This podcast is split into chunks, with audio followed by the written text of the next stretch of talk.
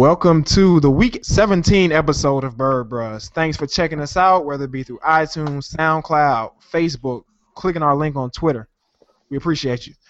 I'm Ron Brown. Along with me, I have my two Falcons co-hosts tonight. Got my boy T Little, and I got AV. What's up, fellas? What up? What up? What's good? Not much, man. You know, a victory. We love to see the Falcons win and ending the Panthers' uh, 14 and 0 streak and undefeated season with the win uh, on Sunday over the Panthers. Great win, exhilarating to watch on TV. I was talking to people who were at the game. They said it was a great atmosphere. Good uh, victory to go. You know, beat our division rivals. Trent, you know, uh, you are our resident Kyle Shanahan supporter. Was that the kind of Sh- Kyle Shanahan offense you like to see? Was that the Matt Ryan you like to see? Oh yes, I love. It. I think that's what I think that's what Kyle Shanahan wants out of his offense. He wants a more balanced offense. I was reading a stat earlier today and it was saying basically like during our five and zero stretch, the offense averaged um, almost 40 passing attempts and 29 rushing attempts, and in our losses, the um, we averaged 10 more passing attempts and and 10 less uh, rushing attempts. So basically we're we're a better offense when we're more um, when we're more balanced. Even if the running game, like for example, on Sunday, Devonta Freeman didn't have a, a lights out game, but it was it was a very efficient rushing attack. I mean, I think he had like 70 yards, but it was on 22 carries. So we were still able to run efficiently and um, manage the clock also. Well, you know, he only had about 3.3 yards per carry, which is, you know, you want to be around that four four yards uh, mark, which is you know pretty good. But definitely uh, kept the Panthers on their heels, and like you said, you want to have that balanced attack and everything. And now AV, we know everybody knows you as the Cam Newton hater, and uh, you get a lot of flack on the Collie.com about that. But I think you had a good case um, on on Sunday because because Cam didn't play well, and, and it was our best game defensively probably of the season where we saw Vic Beasley putting pressure on him. And it wasn't, of course, we didn't have all the sacks, only two sacks, but just the constant pressure was really bothered Cam. Is there anything you got to say about anything negative about Cam? We'll go ahead and let you say whatever you want to say about Cam right now. Oh man, um, it was it was a great game. It was a great game. I think you know anytime you start talking about how you defeat the Panthers, it goes back to you have to shut down Cam. You have to. So um, the Falcons made that their point of emphasis. You know, the Falcons they were they were a little extra riled up. You know, obviously getting blown out a few weeks ago in Charlotte, and not scoring a touchdown. And you think about last season, Panthers coming in here, the you know Falcons had a chance to to go into the playoffs and get blown out at home. So this was a Falcons team that hadn't beat the hadn't been competitive with the Panthers the last two times we had seen them, hadn't scored a touchdown the last two games. Um, and, and, they really took it to him. They they really hit him in the mouth uh, when it came to came to Cam. Look at his numbers: 17 to 30 for 142 yards, a lost fumble, a few sacks. Beasley with with a huge sack on him to um, close out the game. Babineaux and, and Biermann getting each of them getting a half sack. So the pressure was definitely there. Think about this stat for Cam Newton: 0 of 7 on third down and fourth down in the game. So uh, he didn't react well to pressure. He did not uh, look like the same guy that some folks, you know, believe could be the MVP this year. So uh, the Falcons played a great game after that first drive where he, you know, the Panthers marched down the field. We really were able to kind of settle down on defense and, and really shut that entire offense down. And that offense has been number one coming into the game. So to be able to shut him down was was huge for the Falcons. And you know, you could definitely see the guys were extra fired up, dabbing all over the field and the post game. So it, it, meant something extra. But uh, they they definitely had a great game and a great game plan to shut him down after that first drive. Yeah, now you brought up a good point, which is that third those third and fourth down stats, and we can even go back to the Jaguars game where uh, let me pull up the stat here. I think we didn't allow a third down conversion all game. Yeah, they were 0 for 8 and 0 for 1 on fourth down. So that was something that carried over from the Jacksonville game where guys were getting pressure on the quarterback, not allowing fourth down and third down conversions. And, you know, the defense is really coming around. I can't wait to see, you know, the improved personnel next year where we might have a new defensive, uh, excuse me, a, a new GM. So looking forward to the improved personnel because this is the game where we can build on, man. And beating a division rival, not only beating them, but uh, ending their undefeated season, which was which is always good. Yeah, I think um, two weeks ago when we had one of the uh, Panthers bros on, I think he stated the um, the way to beat the Panthers was to make Cam like throw the ball. And honestly, we saw that on Sunday. We took the running game away, and granted, they didn't have their um, starting running. Granted, they didn't have Jonathan Stewart. Cameron's Cameron Artis Payne, he was running the ball um, fairly well the first half. I don't know why they stopped going to him, but hey, I won't argue with it. But um, we took the ball, we took the running game away, so Cam had to make plays through the air.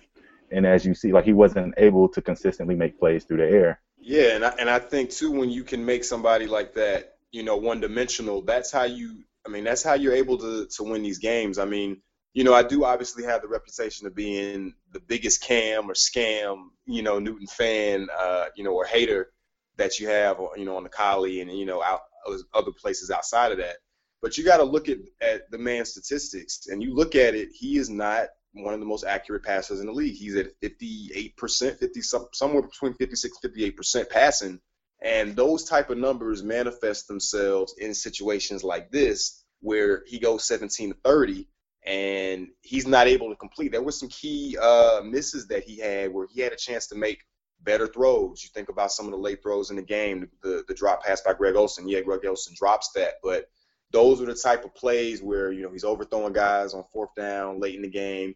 Situations like that where he has to be more accurate and he's never been a really accurate passer. So those type of things definitely come to the forefront and uh, it played a huge role in why we were able to get the win because he was not as good as he needed to be for the Panthers to win. And I'll be honest with you the way that they've looked the last few weeks barely getting by New Orleans barely getting by the Giants then we beat them to me they look like a team. They look a little tired and they look like a team that, given the opponent, they're going to be in trouble.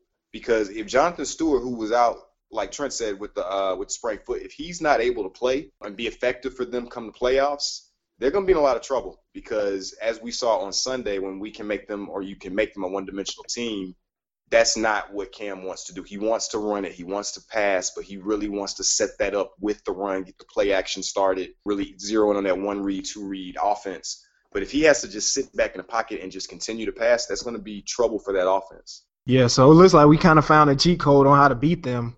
We'll see if other teams kind of use that blueprint to stop them. And as we say, it's always the division games always mean a little bit more. It's always that rivalry, the uh, proximity to to our rivals, and of course the Cam Atlanta connection and all that stuff you know, it's a little bit more heated. People get into the dome and just the season in a nutshell and everything that's happened this year. I guess that game kind of meant a little bit more. But another guy who was really on point was Matt Ryan. The past two weeks, fans from other teams and, and delusional Atlanta Falcons fans, this is why we love Matt Ryan. This is why we believe in him.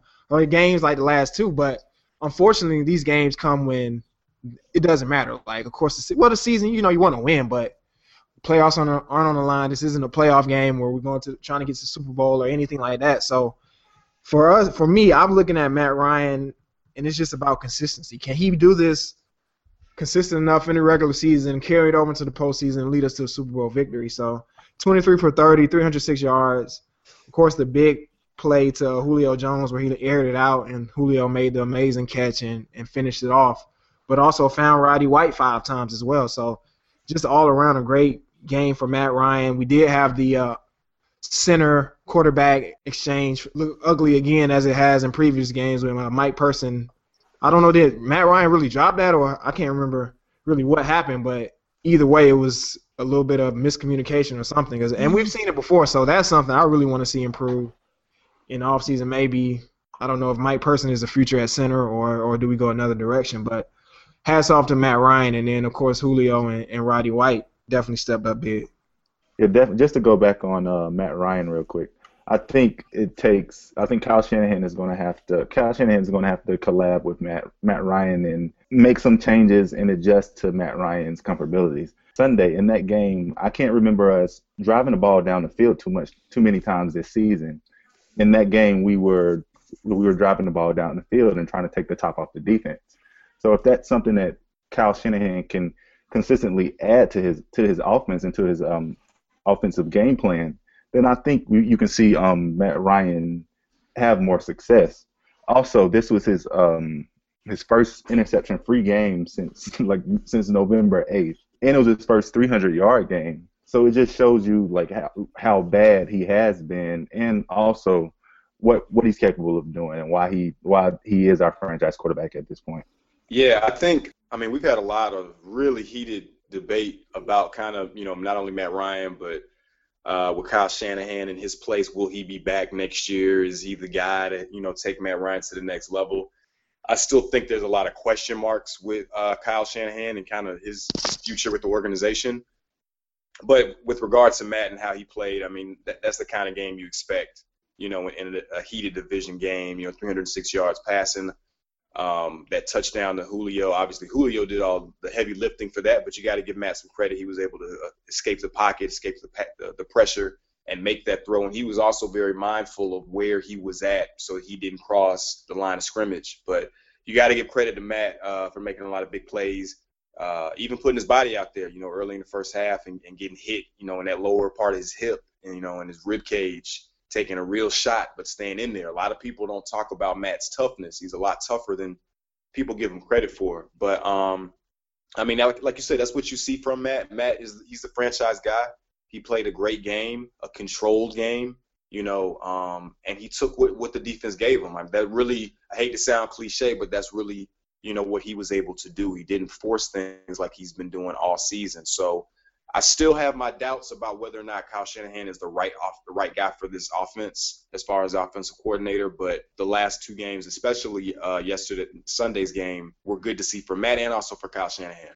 No doubt about it. Kind of put some of the uh, pressure, pressure, yeah, pressure and liability and all the questions we've had about Matt Shan- my excuse me, Kyle Shanahan. So something that hopefully we can build on. And you know, I, I really I guess it does take a little bit of time. You don't want to kind of squash it after one year because you got to see what they can build. And this is probably the best quarterback he's had in his uh, coaching career. So got to want to build on that. But another thing, man, the defense, fellas, like Vic Beasley came. The news came out that he has a torn labrum. He didn't show anything like that on Sunday. Like you know, he looked 100% healthy. He looked like the first round pick that we all wanted him to be uh, causing pressure, had the sack, and you know the whole defense looked pretty good. Even you know with our deficiencies with personnel and guys who we don't think should see a lot of time on the field, they still stepped up, played well. Justin Durant was uh, playing great at his position, and like I said, Vic Beasley, Adrian Clayborn, Babineaux, who's always been consistent, had uh, they Biermann and Babineaux combined on that sack. So it's just like you know great defensive effort and that's something that we're gonna have to build on, especially with Dan Quinn with his background as a defensive coach. Yeah, I, I think um, the defense has definitely been a bright spot. Um, I think even with the struggles the team has had, you know, during the six-game losing streak, and you know, even trying to find our footing late in the season, the defense has made plays. I mean, currently they're ranked number 15 in the league. As you mentioned, you know, Vic Beasley getting getting the sack, forcing the fumble to help seal the game um, Babineaux and Biermann, you know, combining on that sack earlier in the game on uh, on Cam. The defense is starting to make some plays. This defense still is missing playmakers consistently, especially on the edge. You know, Vic Beasley with you know got a torn labrum.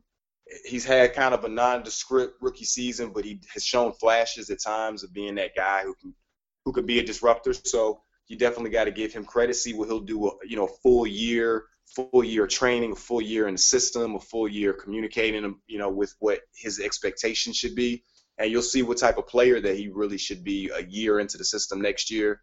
Looking forward, you know, to next season. Will Will Willie Moore, uh, Willie Moe, will he be back next year? My guess would be probably not. You know, so I think the defense is definitely going to take a new look next year, but I think it'll be even better, and that's exciting to see. You know how much better this defense can get. Yeah, as we come to the um, I guess the end of Quinn's first year, uh, first first year, you can really see that this defense has made a, um, made a lot of strides. Outside of that 38 to zero performance um, that we had against the Panthers two weeks, offenses hasn't haven't really put any put any points up on us like that. The points have, uh, came from our offensive mis- miscues, but for the most part, our defense has really been uh, bend but don't break and balance type of defense. And also just to see, like you um, we were talking about Vic Beasley, and just to see him playing like this near the end of the season, this gives me a lot of hope going into uh, the 2016 campaign. So I just know, and of course, when um, so hopefully Dan Quinn can get a, a couple of his guys in there. You talked about uh, William Moore. I don't think he'll be there either. I hope Dan Quinn can get some more talented guys in there because our defense isn't talented, but we're still be able to play, still able to have an average defense in the NFL with a group that's not really talented. AV likes his numbers, man, and I'm looking at most of the stats, man. We are like middle of the pack, 15th in the league. So you know, you're in the top half, middle of the pack defense. That that can usually, you know, lead you to playoff success if you can, if your offense does what they're supposed to do, and ours really hasn't. The uh, second half of the season after the strong start, so it's just like, hey, I guess we can't really be too mad. We'll look back on the season next week, next couple weeks. So I guess we can revisit some of our predictions and kind of what units we thought would be good and whatnot. And the defense, of course, we've been up and down on it. I just like every week I say, I just want us to be opportunistic, make the plays since we don't have the guys to make those plays. So 15th or 16th in the league in most categories, that's nothing to be mad at. It's good to see your defense doing that. I mean, this was the worst defense in the league last year. So, I mean, Dan Quinn should get, definitely get kudos just for getting them. I think before the year we talked a lot about, hey, just give me top 20. If we're a top 20 defense, then this is probably a team that can compete for the playoffs. And it looks like we'll be a team that just misses the playoffs. But at the same time, you know, to be that much higher after one season is is amazing.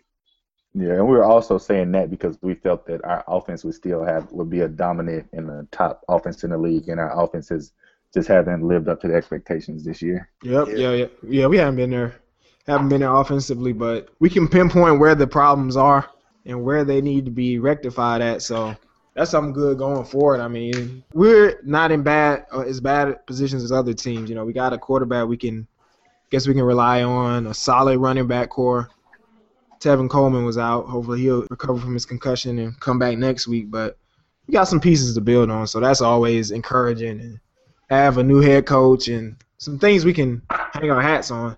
I'm optimistic going forward. I definitely say that. Falcons do frustrate me, but I'm optimistic. you guys got anything else from this Panthers game before we uh, move on to the preview of the Week 17 matchup? I just, I mean, personally, I, I, was just happy to get a win. I mean, you you talk about ending the Panthers' win streak. You talk about your boy, uh, your boy Cam. I guess, I to me, and he's to me, he's done this in his entire career. He just, he, after he loses a game, he's the first person off the field.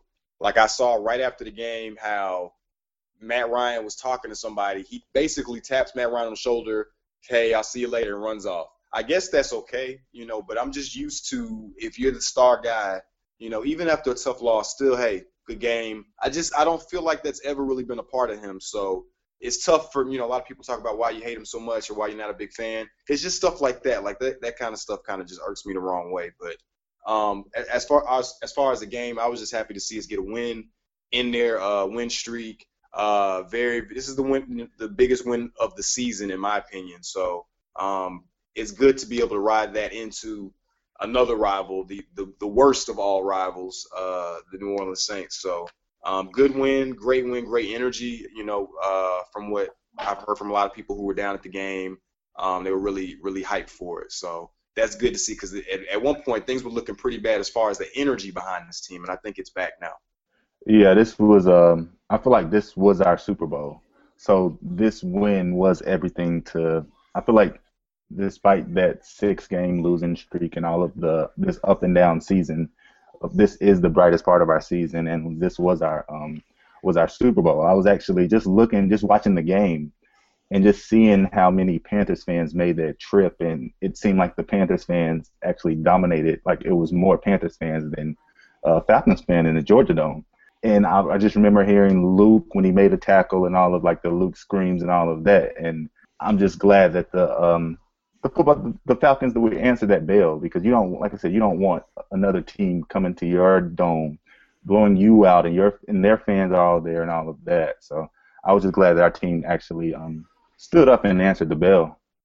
Yeah, it's always great to see the Falcons fans come in there, defend the dome, no piped in noise, all real noise, and, and, do our thing. It's always a great thing to see. And love going down to the dome and being in that area. And the new stadium is built. It's already basically erected. And this is when it's finished. It'd be great to go down there and hopefully that that atmosphere remains and that home field advantage remains. That's very important when you're playing against a division rival and you know this is supposed to be a playoff on the line matchup, I mean, really it was, but you know, of course, we didn't have the help that we needed, and that's on us.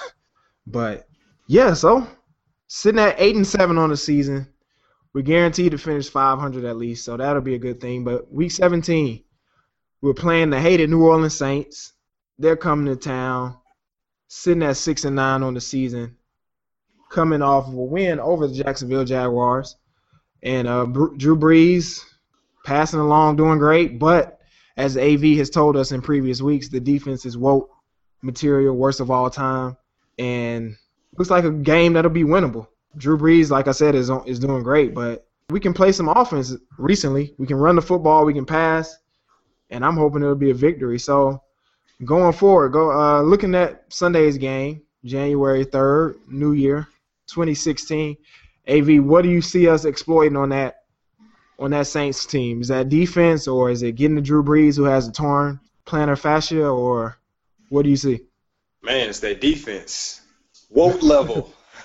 I mean, that's that's one of the worst defenses, uh, you know, in in NFL history that we're going to be seeing on Sunday. So, um, I mean, you got to exploit the defense. This should be hopefully a, a high-scoring, fun matchup. You know, this isn't a game for us to make the playoffs. This is a game strictly for bragging rights, uh, strictly to end the year with a winning record. So there's still some things to play for as far as the motivation factor is concerned. You know, the Saints at this this point in the season, they're you know they're done you know, they're not making the playoffs either. They're just they're trying not to get double digit losses, but what does another loss mean to them? They've already got you know nine of them. So um, it'll be a big game. You know, anytime you talk Saints and Falcons, it's a huge rivalry, and it's a game that brings a lot of New Orleans fans and New Orleans fans who are already in Atlanta. You know, so it'll be a lot of fun just to go back and forth with with Saints fans, and it's got to be a, a game where we make a, a emphasis to really exploit them defensively. This should be a game where Julio goes for like 200 yards uh, receiving. Like it should be that kind of game where we're just throwing the ball up, we're having fun, we're, we're going at the defense, but we have to attack, attack, attack. It can't just be trying to be methodical. We got to go down the field on the Saints because they, they've proven um, that they're one of the worst defenses of all time. So when you have that in front of you, you got to go after it. Yeah, I think this is going to be. we basically have to go into this game just like we went into the Panthers game on Sunday I mean, this team has beaten us already this week. I mean, this season, and you don't want to get swept by a, a team that, like AV was just mentioning, is is probably was one of the worst teams in history. You just don't want to get swept by that team. And also, um, AV was mentioning their defense, where their defense actually played good against us um, when we lost to them earlier in the season in the uh, down in New Orleans. So we just have to go into this with the same type of um, mentality granted, we don't have the bulletin board material that the Panthers gave us with all that dabbing and team pictures and stuff, but you still have to go into that with that same mentality of, you know, we can't we can't take another loss. I mean, this was our first uh, the the win against the Panthers was our first division win this season.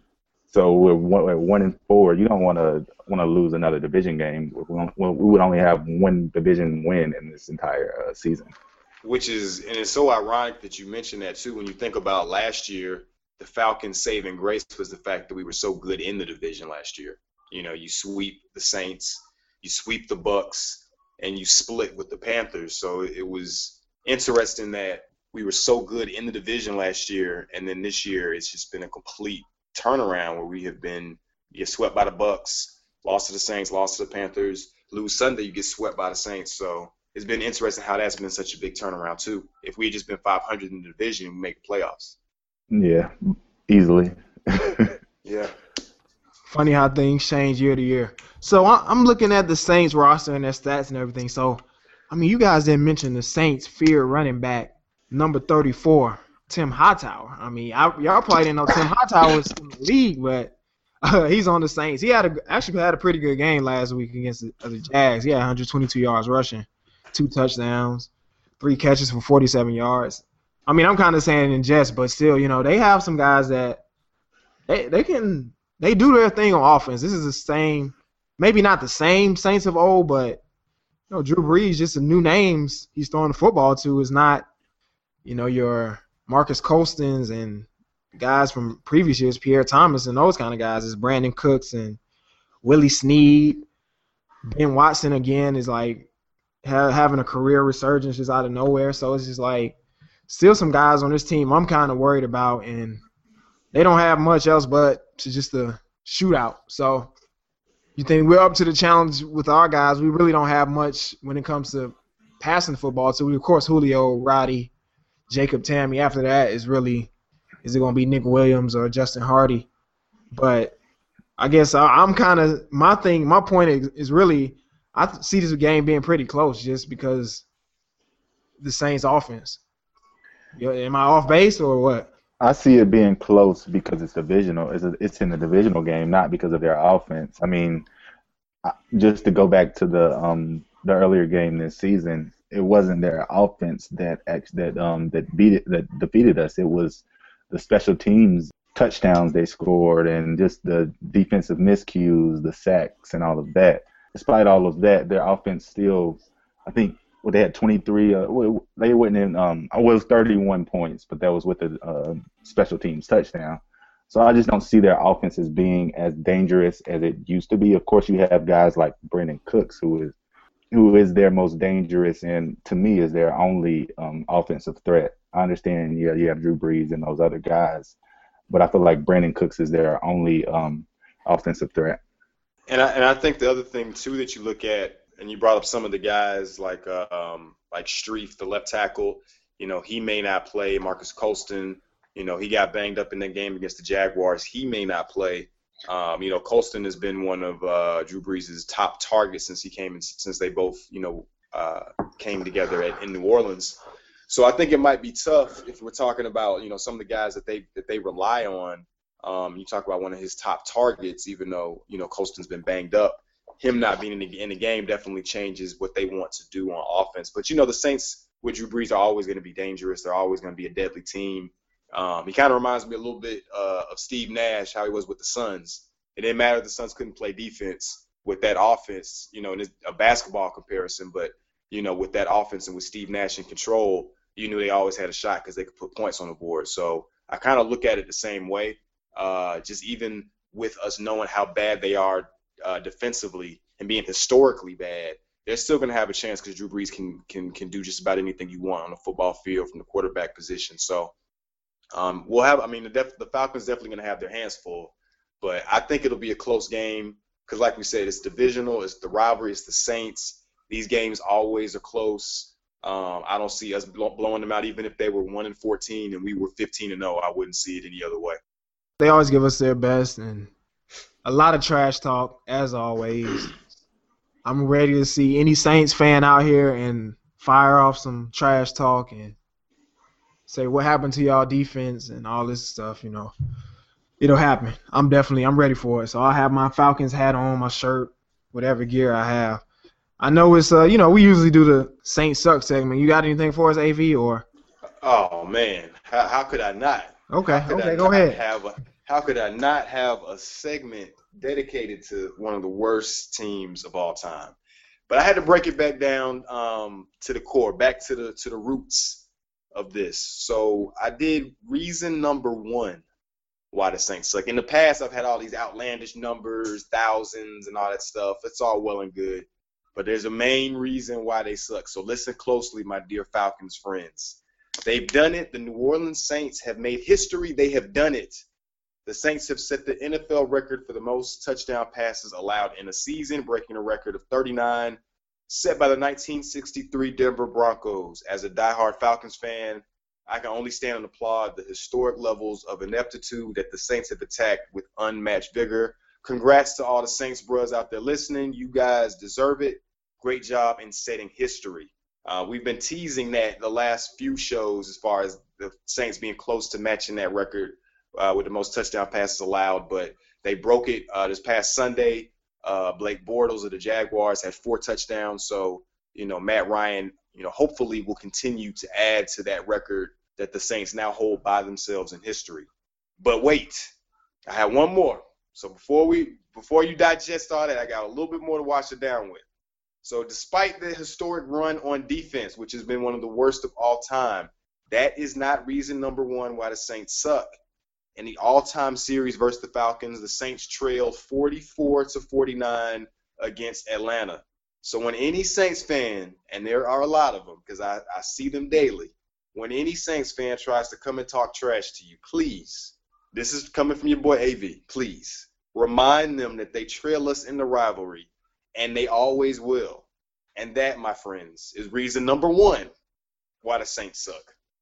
There we go. AV bringing us the in-depth stats as usual. we all hate the Saints. Gotta love that segment every week. Shoot, we'll have another one next week just for the hell of it. After a win, I mean, gotta have it. Shoot, we might even have it in the off. You know, we're gonna have it in the off season too. I know we're, we're gonna talk draft and free agency and all that, but there's gonna be some reasons out there. The Saints gonna have some comedy of errors just to talk about during the off season, man. It's going. I'm looking forward to it. I'm I'm looking forward to it a whole lot, man and and when you think about it too, there's a lot kind of going going on with with how the Saints could potentially look next year. Next year could be a very different looking team. There's been a lot of speculation that Sean Payton could be coaching his last game in New Orleans. There's speculation that Drew Brees could be also playing his last game in New Orleans. I know that sounds pretty crazy when you think about the fact those two have been together uh, for the better part of, of the last decade. But you know, Sean Payton, it's been a tough year. Drew Brees has a huge cap number that, as we talked about earlier in the season, their cap number is so uh, prohibitive that they can't really go out and get the kind of players that they want, which led to them, you know, having to trade a guy like a Jimmy Graham, having to release some guys. Um, they got some big decisions to make as far as a team and what this team is going to look like moving forward. Um, and there's also been speculation about their owner, um, Tom Benson. Is he to, you know, they actually had one of the uh, columnists for uh, for the paper down in New Orleans, uh, the Picayune, and uh, Jeff, I think his name is Jeff Duncan. Anyway, he's one of the sports columnists there, and he publicly called for uh, for Mr. Benson to sell the team. You know, Benson responded like he's not going to do it. As soon as you know he dies, the team would go to his wife.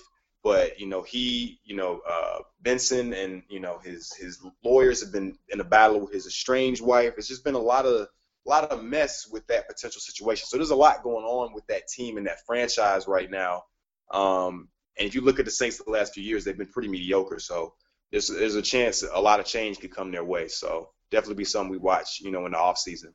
Yeah, and just to uh, piggyback on what you were um, you were saying, Drew Brees made a statement earlier today saying that um, he expected that um, him and Sean, Sean Payton should be there um, next year. Like he, he he thinks they should be there next year. But also Drew Brees is like you were uh, mentioning his cap number. It's it's actually he's making he's expected to make 20 million next year. Yeah. So yep. you can see why this may be his last game in the Saints uniform. Not only he's making he's making 20 million, but that's a 30 million dollar cap hit. So yep. That's gonna be real tough for them to retain him or not ask him to take a pay cut because, like like Av was saying, that's a huge number on a team that's going to have to make personnel changes and you know possibility with the coach and everything. So yeah, there's going to yeah, be some flux in in New Orleans for sure. I mean, they're gonna have to they're gonna have to hire a new defensive coordinator anyway. Um, they're gonna have to make obvious personnel changes on defense. You think about some of the highest paid guys they have on that team. Think about Jairus Byrd, the safety that they signed a couple of uh, off seasons ago he's has contributed nothing and when he had you know when he's been healthy and otherwise he's been hurt so they've got some some really big decisions to make as far as how that team needs to look um, and how they can get more talent because they really are in a tough position as far as acquiring talent but if you talk about getting rid of Drew Brees that's really been the main guy keeping you competitive so I don't see how that could work um, there's nobody on the roster as far as a quarterback who they've been developing or grooming is almost eerily similar to kind of how the Falcon situation is. There's nobody really to challenge Drew Brees on that team. Same way there's nobody here to challenge Matt Ryan. So, um, you know, they got some some big decisions to make, regardless of what happens on Sunday. No doubt about it. And I think they drafted a quarterback this year, if I'm not mistaken, like in like third round or something. So that's not a long time to groom a guy. He's just a rookie this year, but definitely things will change. That team we're used to seeing the past nine, ten years down there that whooped up on us and won a Super Bowl is definitely not the same team that we see this year, and we'll probably see in the future. Yeah, Garrett Grayson is the guy they drafted third round out of Colorado State. So Saints not looking too good. The Aints ain't doing their thing, man. You guys got anything else on the Saints or? Just with the um this momentum we have riding from this from this big win this week, we definitely have to um win this game on Sunday also just to continue that momentum and run into the offseason with that momentum and start a start a 2016 campaign with that. Just on Sunday we saw what this team was capable of doing and to an extent it, it's kind of bittersweet. It's makes you wonder like what happened in during that six game uh, losing streak when we lost to these teams that we shouldn't have lost to. But we did, like I said, on Sunday. I expect us to um, to continue that winning momentum. We have to. Yeah, just to, to echo those sentiments, Trent. Um, I mean, it's a game that you definitely got to win. You have to win this game. Um, you know, last year you were able to sweep the Saints the loss to the Saints really kind of started this slide. You know, after you you know beat the Saints, everything. I mean, lost the Saints earlier this year. Everything else started to really unravel, um, and and the season ended up with not making the playoffs. So uh, we do owe them a little bit from that, and kind of what transpired from that loss. That loss really kind of set the tone as far as how we played. The offense was out of sync, just like it was in the Saints game the defense, even though they made some plays, got put in bad positions because of miscues from the offense. So if you look at how that game went, it really was like a microcosm of what the next month and a half, two months was going to look like. So we definitely owe the Saints, you know, uh, besides them being just a terrible team, we owe them for really getting our season off the tracks. And um, you know, we, we, we would like to definitely have you know, bragging rights going in the next season. You know, it's it's never easy to have another team who's your rival be able to say, "Oh, we won this. You know, we beat you back to back. You know, this season we beat you in your city." And we know how how Saints fans get down. They they come in pretty pretty hot. Uh, they rep the team pretty hard, especially when it, comes to being here in Atlanta. So we definitely gotta you know maintain home field and and beat them and beat those guys as badly as we can because you know, if we don't, it's going to be another offseason to hearing Saints fans talk trash, and, and nobody wants that. So. No, we don't want it all, but we can still use that stat. Was that 44 and 49? 44 and 49. Yep. That's their record against us. So, yep. if you're armed with that, fellow Falcons fans, you can um, use that as ammo when you trash talk. Y'all are not up on us in this series all the time. So, something you can use. I don't know how well you all are at debate and arguing and trash talking, but facts always win out. Pull out that smartphone, pull out your, your phone, and pull up the Bird Bros app or Bird Bros podcast. We're working on the app soon, but uh, that'll be something you can arm yourself with. Before we finish up, man, I want to uh, shout out, you know, a few of our listeners, man. We appreciate everybody listening and liking our Facebook page and all that stuff, but you know, it just shows another thing that Falcons fans are nationwide and worldwide, and we got listeners everywhere as well always shout out to uh, our boy Justin C. out there in Washington State, I believe. He's, um, let me pull up his Twitter page real quick. Yeah, Tacoma, Washington. Justin C. J City one two three on Twitter, who's uh, who always is communicating with us and debating and talking about the Falcons. We appreciate that. And also, we got a, a listener from Melbourne, Australia, Ash Rogers three on Twitter. Appreciate you listening and checking us out and following the Twitter page. And also one more guy who's been liking our uh, links on Facebook, Christian Jordan. We appreciate that. So shout out to everybody listening. Even if you don't like our page or hit us up on on any of the social media, we still appreciate you listening. We see the stats and the links. We appreciate it, man. As we do this as a just for our love of the Falcons, and we take our time time out of our nights once a week. So thanks for listening to us, and we appreciate that. So hey, there you go subscribe to us, rate us on uh, on iTunes, follow us on Twitter, like us on Facebook. Keep checking us out. We got a few more episodes before the uh, NFL season ends. We'll also talk NFL playoffs as well. So even though the Falcons are done after uh, Sunday, still gonna give y'all some NFL talk. So you you all stay safe, Happy New Year. Check back for us next week. That's it. This is elevator music. All we do is ride around and get high to it. Uh, this is elevator music. All we do is ride around and get high to it. All we do is ride around and get high to it. That's why we call it